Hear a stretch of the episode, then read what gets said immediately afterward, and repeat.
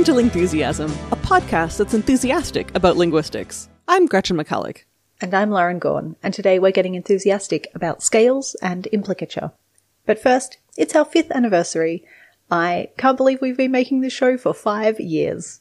And as ever, we do a new listener drive for our anniversary. So if you know someone who'd be keen on a podcast that's enthusiastic about linguistics and you want to send them a personal recommendation, if there's another podcast you love which you want to suggest does a crossover episode with us, or if you just want to share the show on your general social media, we appreciate all forms of recommendations and they really do work each year to bring new listeners into the show.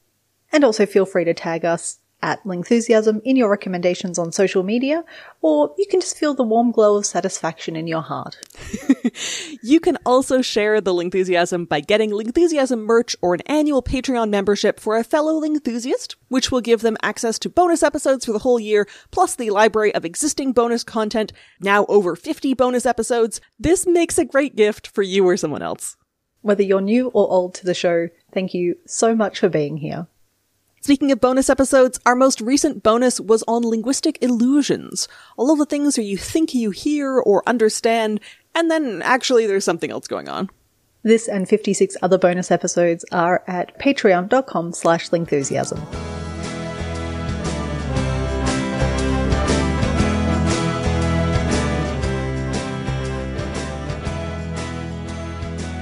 I have a quiz for you, Gretchen. Okay. Which is warmer? Tepid or lukewarm? Oh. Okay, so I think of both of these as characteristics that apply to water. Mm-hmm. Uh, and I think lukewarm water feels a little bit warmer to me, but they're both that kind of, you know, room temperature, a little bit warmer, you know, the temperature of what you use to make yeast go with bread. uh, yeah, do you have a, a strong opinion about these? I thought that I would, and I just cannot fix in my mind which one should be warmer. Like, maybe lukewarm, but I don't really have, I think it's possibly because I don't know what luke means. It is a lost old English word that means, uh, tepid. So, uh, even Oh, etymologically, we're going in circles here. um, but I don't have a sense of how they compare to each other when I was a kid, I, I, definitely knew a kid called Luke, and I was like, oh, it's it's the type of water that Luke likes, like for his bath or something. Completely different history of those two words, but understandable that you would uh, come to that very specific uh, folk history. I mean, kids, right? Like this is the place that spurious etymologies are made of. Whereas I don't think I encountered tepid until I was a bit older. Mm we have a clear sense of how hot and cold relate to each other, and that tepid and lukewarm are somewhere in the middle. But uh, things get a little bit fuzzy in that middle space. Yeah, they totally do. And there are actually also cross linguistic differences in terms of how we carve up the temperature space. Hmm. So I spent a long time when I was learning French trying to figure out what their word for warm was. Is there one? The answer is there isn't really one. Okay. So you can say for warm water, if you're directly contrasting it with hot water, uh, de l'eau tiède, which is really more like lukewarm or tepid water. Mm-hmm. But you can't say that of the weather. You can't say that of other types of things. You just talk about the weather being chaud, being hot. And so like first day of spring, you're like, oh, it's, you know, finally above zero. uh, oh, it's so hot out, which which you can say in English, right? Like, you know, oh, it's the first day of, of warm weather after a long period of time. You can be like, oh, it's so hot. I think it's just worth saying that, like, your idea of what counts as hot weather coming out of a Canadian winter and my de- idea of hot weather, like, in the middle of an Australian summer is relevant and contextual. And to be fair, my idea of what counts as hot in my April versus in my July is also extremely different. Yeah, these things are relative. And so I assume this means that because of context, French people can actually perceive the difference between a pleasantly warm day and an unpleasantly over hot day. Yeah, I mean, it's not like they're confused about whether you need to wear a sweater when it's 10 degrees versus 30 degrees. Like, obviously they know, but the same word that's used for the whole span of, you know, warmer than I would expected or hot in some way that's significant to me. And French does have a word, in fact, several words for cool mm-hmm. in the temperature sense. Uh, frais is cool, uh, and also frette is cool in a, which is a Quebec word. And then froid is properly cold. So it was weird to me that in English you have this symmetrical scale where it has one sort of midpoint term on each side of perceptual zero, which isn't actually zero degrees, but it's like unremarkable temperature. And then you have slightly more and less than, than remarkable and then a lot more and less than remarkable. And it was, the weirdest thing for me was having this lack of symmetry on the scale. Hmm. But as it happens, this is a, a language family thing. So having words for warm and hot is common in Balto-Slavic languages and Germanic languages. And of course, English is the Germanic language. But Mm-hmm. in Romance languages, uh, so French chaud, Spanish caliente, and Latin calidus, and then also in Greek thermos, which you may recognize as the origin of thermometer, in other words, Mm-hmm. one word covers both. I didn't realize it had such a time depth to it. Interesting. English has more points on the scale for warmth than French does, but it's not necessarily a single scale. So we treat warm water and hot water the same way we treat warm weather and hot weather. But when I was learning Nepali, I had to learn the difference when you use the word for hot that refers to weather and the word for hot that ah. refers to water and beverages. So there's uh, garmi, which is warm weather, and then tato, which is warm or hot for if you want your your water to be hot. And is this for food as well? Does that go with the beverages? Food goes with beverages, but I remember it very clearly in the context of beverages because the non-weather word for cold is chiso, and you can actually ask for a chiso and you'll get like a canned beverage. Ah, right. So like a like a cold drink versus a hot drink like tea or something. Yeah. I guess it's like English has I want a cold one, which is used for beer. Yeah. Similar vibes and but completely different words used for these two different heat scales.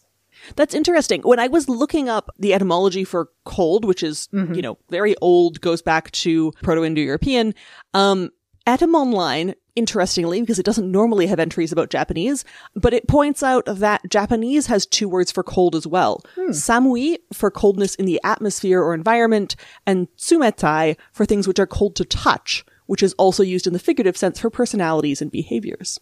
Cool. So uh, it's it's more cool than cool. It's it's cold. As a fact, that does not work. cool has elevated itself out of the uh, scale of temperatures. Yeah, and that's something else that I had to get used to, you know, as a teenager learning French, that I couldn't use the word for cool, frais, to mean like, that's neat, that's nifty, uh, that's popular. Uh, there are words for these things in French, but they aren't weather words. That actually reminds me of another very obscure English word that's used specifically to kind of differentiate between different types of heat scales. And this is the word apricity. I do not know this word. I don't even have a sense of it. Can I make one up and see how close I get? Go ahead. Is it a temperature word that means one of those perfectly middle of the transition of seasons that captures the sense of like a still April morning? It is a word that's found in April, but it specifically refers to the warmth of sunlight on the, the skin or on a surface as distinct from the warmth of the air. Hmm. So, you know, you can see that April is the kind of month that has some apricity. Wh- You know, whether in the northern or southern hemisphere, April and October are sort of those transitional temperature months where it's kind of chilly, but you can feel, you know, you can stand at the window and feel the warmth, and then you open the window and you're like, oh, actually, it's cold. Or you can be, you know, going for a walk and be like, oh, the sun feels so warm on my skin, but I'm still wearing a coat. I am absolutely going to take that into my active vocabulary. That's a dimension of warmth I had never even uh, had a specific word for before. Isn't it a charming word? I, I mean, to be fair, I think it is one of those sort of philosopher words that was coined as a wouldn't it be great if there was a distinction for this? But I like it and I've adopted it too. Excellent. That's how we make these distinctions happen. Absolutely. Join you in the apricity club. So we can plot out warm, hot, cold, very cold, chilly, mild along a line, and we have temperatures we associate with them. Although, as we've already said, those temperatures can be context and weather system dependent. And I think it's worth pointing out that we can plot, you know, warm and cold and hot on a line not just because we have thermometers. Like people were doing mm-hmm. this before thermometers. These words are all older than the scientific measurement of temperature, which is around 500 years old. Like one of the first thermoscopes, which is a precursor to the thermometer, Oh. was developed by the Italian inventor Galileo Galilei in the 1500s. So, you know, words for hot and cold are much older than that. Yep. We didn't start really feeling weather just because we could assign absolute value numbers to the amount of weather or warmth that we felt. Yeah, but we have this sort of intuitive sense, and even, you know, a kid who hasn't learned numbers or hasn't learned how to read a thermometer yet can still feel a difference between cold and warm or hot. Mm. And so far we've been talking about temperature, for which we have this fixed absolute numerical scale, but we also have these words that we can affix to parts of that scale. But there are also some things that sit on a scale even if we don't have absolute fixed quantities that we can attach to them, uh, which means that I get to talk about one of my favorite experiments that I run in my semantics tutorials. Um, unfortunately, we don't have 30 of us here. And uh, unfortunately, I don't have a big bag of lollies uh, or confectionery, which is what I normally start this class with. Where's my uh, candy? Gretchen, I'm, I'm very sorry. You need to send me my candy over the internet.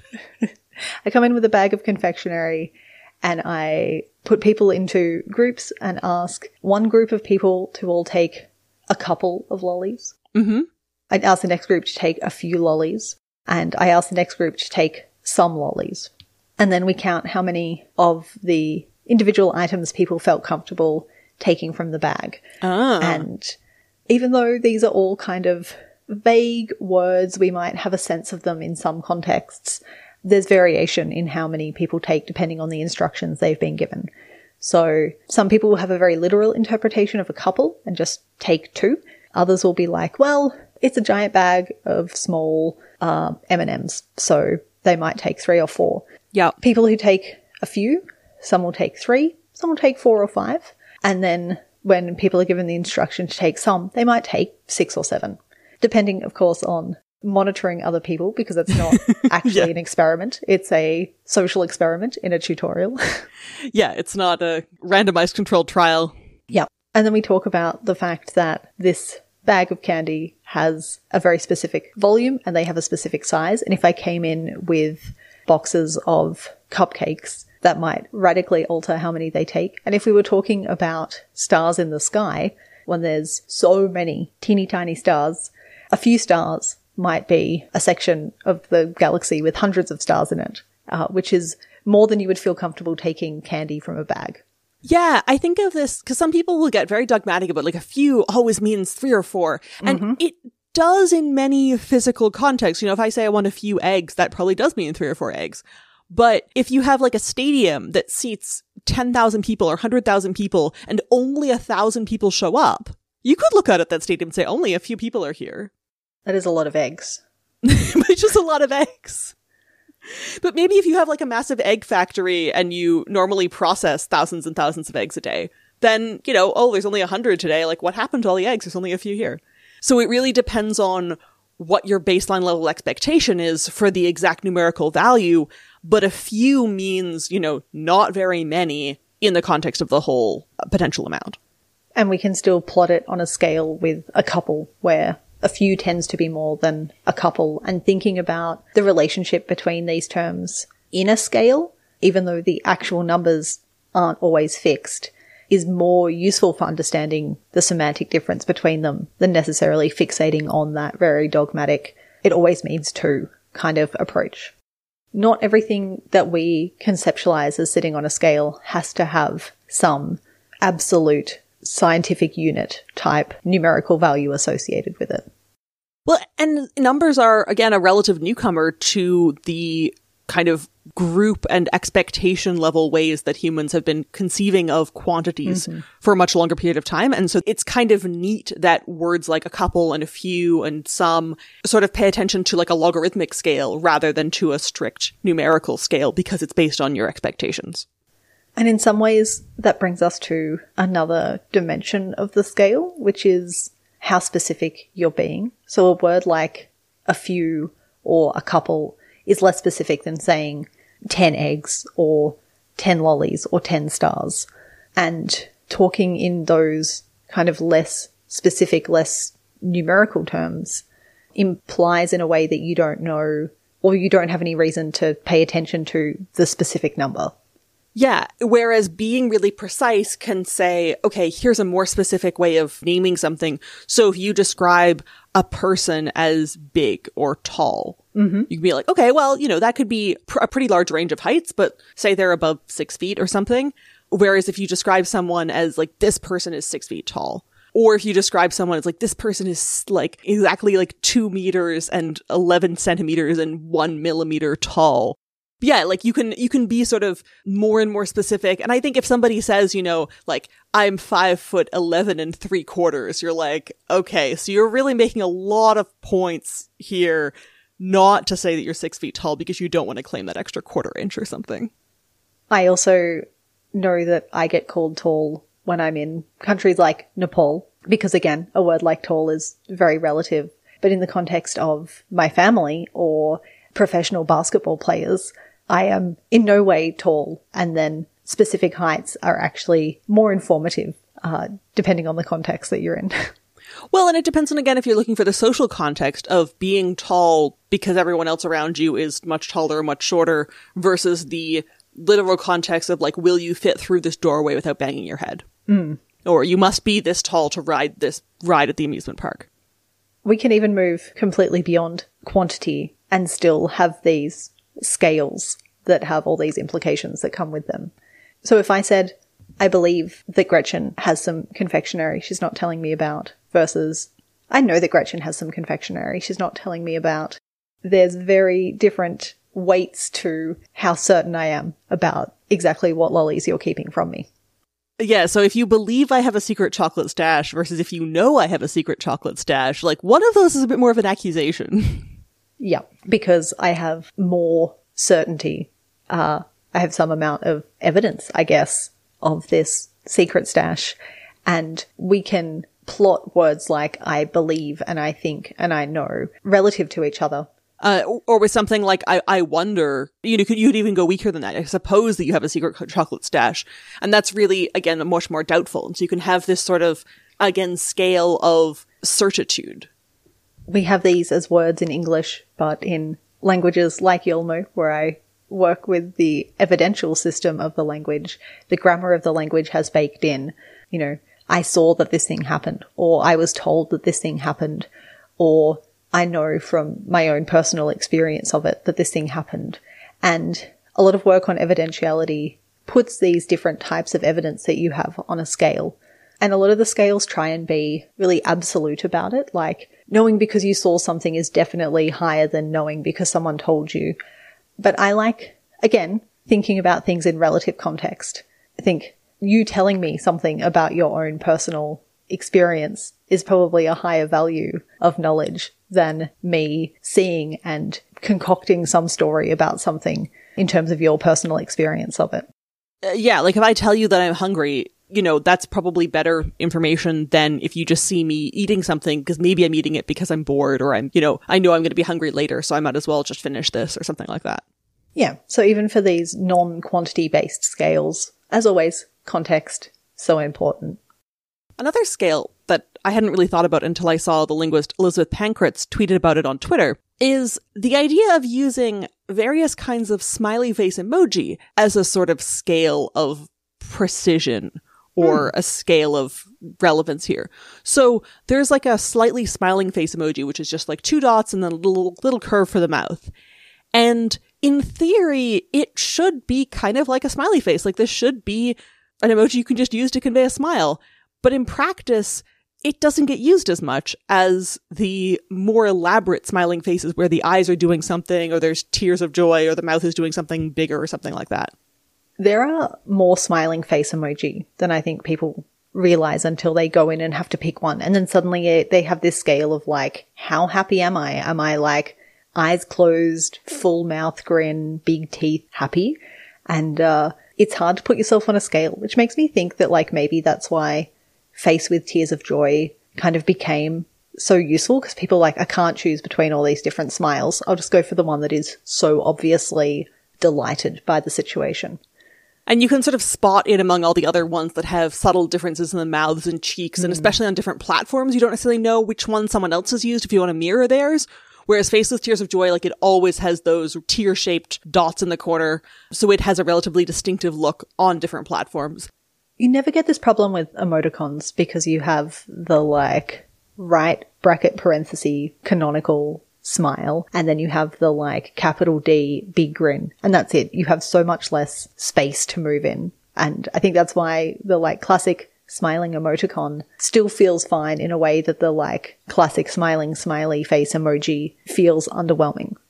Right. And maybe people are sort of more liable to draw this inference of, okay, you didn't use the fancier smiling face. So, you know, you must have meant that you didn't actually feel as positive as you might have when there's so many obvious alternatives of the more elaborate emoji that you could be using. Hmm. Whereas because it's harder to create more elaborate smiling faces, I mean, you do have like colon capital D or several parentheses or something like that, but it's This is true. it's not as obvious all of the different versions you could be doing instead. whether it's emoji or temperature or eggs. One of the things that these scales all seem to have in common is that where you choose to put yourself on the scale creates these implications. So, what's interesting about a statement like the coffee is warm is that I could follow it up with a more precise statement, a more extreme statement. I could say, like, the coffee is warm. In fact, it's hot. And, you know, like that comes across as just providing sort of more precise information. It's not sort of a weird contradiction. If I said, like, the coffee is warm, in fact, it's iced, you'd be like, wait a second. No, that, you, you can't, that's not both of those things are possible. Yeah. Or if I said the coffee's in a red cup, in fact it's in a blue cup, you'd be like, no, no, no, no. Mm, Those aren't, you can't just, no. but I can do that with the coffee is warm, in fact it's hot, even though, normally speaking, if I say something like the coffee is warm, you would assume that I'm trying to imply that it's not hot. I can actually go in and cancel that assumption or that implicature by providing more precise information. Mm-hmm. And that's this very specific sort of relationship that these types of meanings that are on a scale have. And so the same thing with something like believe versus know. I can say, I believe Jane has a secret chocolate stash. In fact, I know she does. Even though normally I believe Jane has a secret chocolate stash, it just sort of implies that I don't actually know for a fact. I can then go in and I can cancel that implicature by saying, no, no, no, I actually do know this. But it doesn't work in the opposite direction. So I can't say, I know Jane has a secret chocolate stash. And people are like, oh, how do you know? And you're like, well, because I believe that she does. uh, is a case suddenly falling apart? Yeah, exactly. And there are other words that sort of actually exist on a scale of specificity when you think about it. Okay. So if I say, I'm going to go to the movies with John or Bill, Mm-hmm. I could follow that with, in fact, I'm going to go with both of them. Mm-hmm. But the initial statement seems to imply I'll go to the movies with either John or Bill, but not both of them. And I can cancel that by saying, oh yeah, in fact, I'm actually going to do, do it this way. But it does seem to imply not both of them because if I'd known that I was going to go with both of them, I could have just said and. Like we have a word and it's perfectly good at doing that thing. If I'd known that and was likely to be true, I could have said that. And that's why we sort of have this word like and or where people are like, uh, but I don't want to just, I know that normally or could include and, but it probably doesn't. So I want to be like a little bit stronger and Nice insert clear. something else that's like in between these two Yep. uh, to really make it obvious that it could be and, even though technically, like, it would still be true if I'd said, I'll go to them with John or Bill, and both of them were free, so I went with both of them.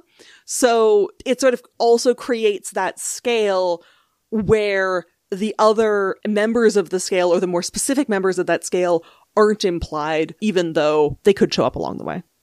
We use these implied contextual pieces of information all the time. It's so hard to break our minds out of the way that these implications are sitting along a scale that sometimes it can be hard to wrap your head around those examples until you break them out into a specific context like that.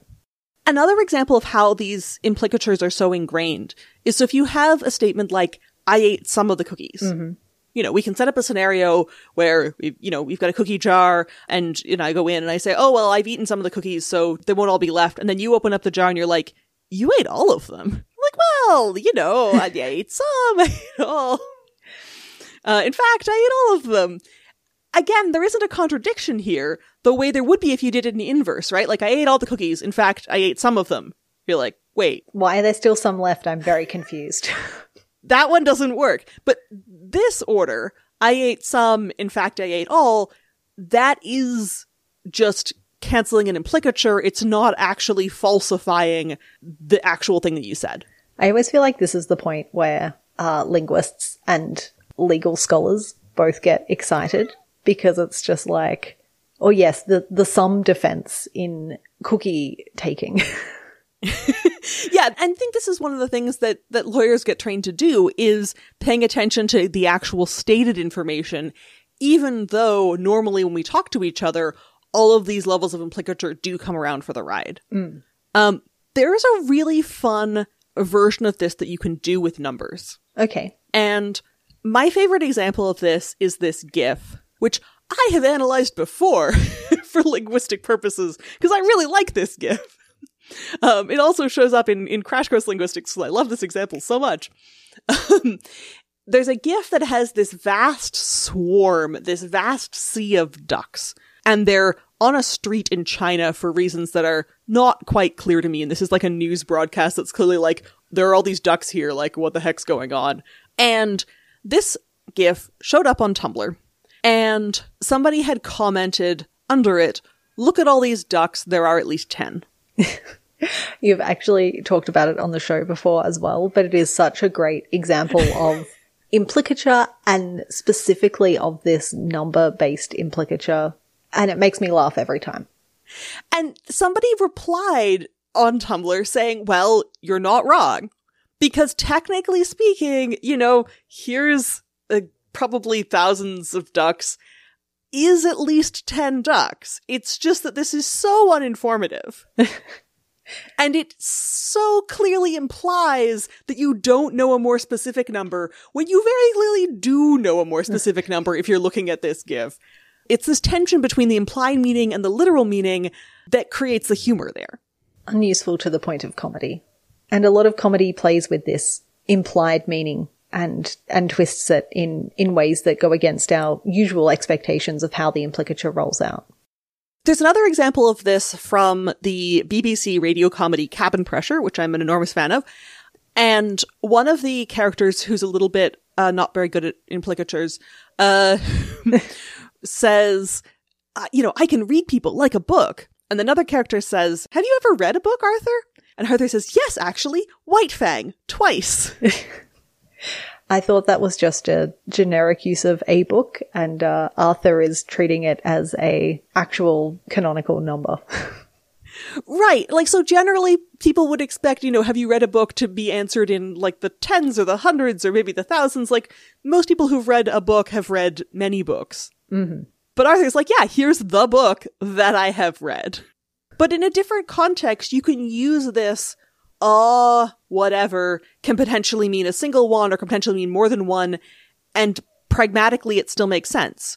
So if you say, for example, if you have a child, you can take advantage of our complimentary daycare service. And then someone could say, Oh, yes, I have a child. And somebody could say, Oh, yeah, I have two children.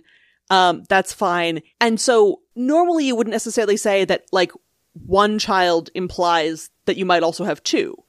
But in mm. the context of like, do you want to take advantage of the complimentary daycare service? You know, it's not suddenly that you have two children and it doesn't work for you anymore. Arthur isn't the only person that can struggle with how things fit on a scale. This is something that children take quite a while to get their heads around as well, especially with those words that we were talking about earlier, like some or a few that are very much context dependent. There's a really cute experiment testing kids on what kinds of things they can infer from context and from what's being said. Mm-hmm. And so they have some kids and they, they have some, you know, plates of cookies. And they have in one case, they'll have a, a researcher or a puppet or something say, I ate the sugar cookies. And from that, the four and five year olds do understand that that person is trying to imply not the chocolate chip ones. So if you say I ate the cookies, that means you could have eaten any kind. But if you specified which kind of cookies you ate, that probably means that you didn't eat the ones you didn't specify. But if you say I ate some of the cookies, they don't necessarily understand that means not all. I always love these kind of experiments because it shows that language learning continues so much longer than just being able to put a grammatical sentence together and that these words are actually hard to conceptualize on a scale. And part of why it is something that takes so long is because you just need lots and lots of examples of how some means a particular thing in some contexts and something else in other contexts.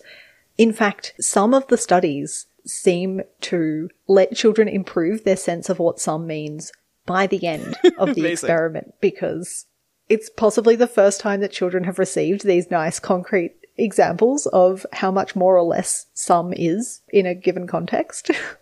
So there's an example from a study from Skordos and Papafragou, which says if you do the I ate all the cookies, what does this mean? I ate the sugar cookies, what does this mean? example, and then you give the children example with I ate some, what does this mean? Uh, if you present them in that order, they actually do better because you've given them these very concrete examples about like what does this mean and what are the possible alternatives or what I could be implying here.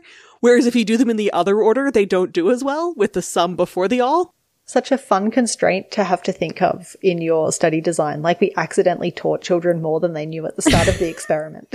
yeah. And they think it's because, you know, you can teach them this in like an hour, which they'll gradually acquire through the course of, you know, their life. But if you give them this very focused practice for like an hour, then suddenly they're performing much more like adults because now they've learned it. the thing that all of the examples in this episode have in common is that the implicature comes up because we can put these things on a scale, but that's not the only way that implicature works. Right. So you can also imply things that don't really seem to be scalar. There was an example of a tweet that went up a little while ago where somebody posted a photo of a house that was for sale. Mm-hmm. And there was a big sign on top of the for sale sign that said, not haunted. Um, okay, so I have a lot of questions that I possibly wouldn't have had if there was just a normal for sale sign. Right, exactly. So, you know, the not haunted sign is doing this implicature of like, wait, but am I supposed to expect this house might be haunted? But it's not doing so on a particular scale. Like it's haunted or not haunted, which is not really a scale. It's just a, wow, wait, suddenly this information is relevant? this feels like an example of that meme of, um, my house not haunted sign has people asking a lot of questions that are already answered by my house not haunted sign. yeah, exactly. So sometimes bringing something up sort of implies that it's relevant. Uh, we did an episode about the Gricean maxims, and this is sort of talking about, okay, here's something that's relevant, which is also totally a type of implicature. If you get to listen to the Gricean maxims episode soon, then scalar implicature is normally about a maxim of quantity because you're not giving a sufficiently clear indication of the relevant point on a scale or you're playing with people's expectations about the quantity of information that you're giving, like uh, suggesting that at least 10 ducks are in a photo of thousands of ducks. Can I give you two more of my favorite examples of scalar implicature and how it can be used for humorous effect? Yes, please. So one of them is from somebody who has Googled the number of squid species mm-hmm. and has found at least five, which I am not a squid biologist, but this person informs me that they're off by like two orders of magnitude. you technically not wrong. Technically not wrong. Not particularly right either. Yeah. And the other example of scalar implicature, which you don't have to know squid facts about, is a tweet from the account at a whale fact, which gives us the very helpful whale fact that many whales were never taught how to drive stick shift. uh, uh, I mean, I, I guess I don't need to fact check this fact. I guess the joke here is coming from the fact that we're used to many being something on a scale that's relevant, but like no whales have learnt to drive stick shift, and so anything along this scale is absurd. Right. So many implies not all, because if you knew mm-hmm. that it was all, you could have just said all. And so we, we know that it's all whales have not been taught how to drive stick shift because whales can't drive cars. But many brings up in your mind, wait, I thought none of them had does that mean there are some whales that have been taught how to drive stick shift? In addition to the sort of general non-scalar implicature that whales can even be taught how to drive at all, and that you need to specify stick shift like many whales know how to drive an automatic. Once you start noticing scales, you realize that they pop up all over the place, whether that's, you know, absolute numerical scales or more relative semantic scales that you might not even have thought of as being put on a scale until you start thinking about the relationship between different words. And then once you start noticing the scales, you can then start finding scalar implicature jokes everywhere you go.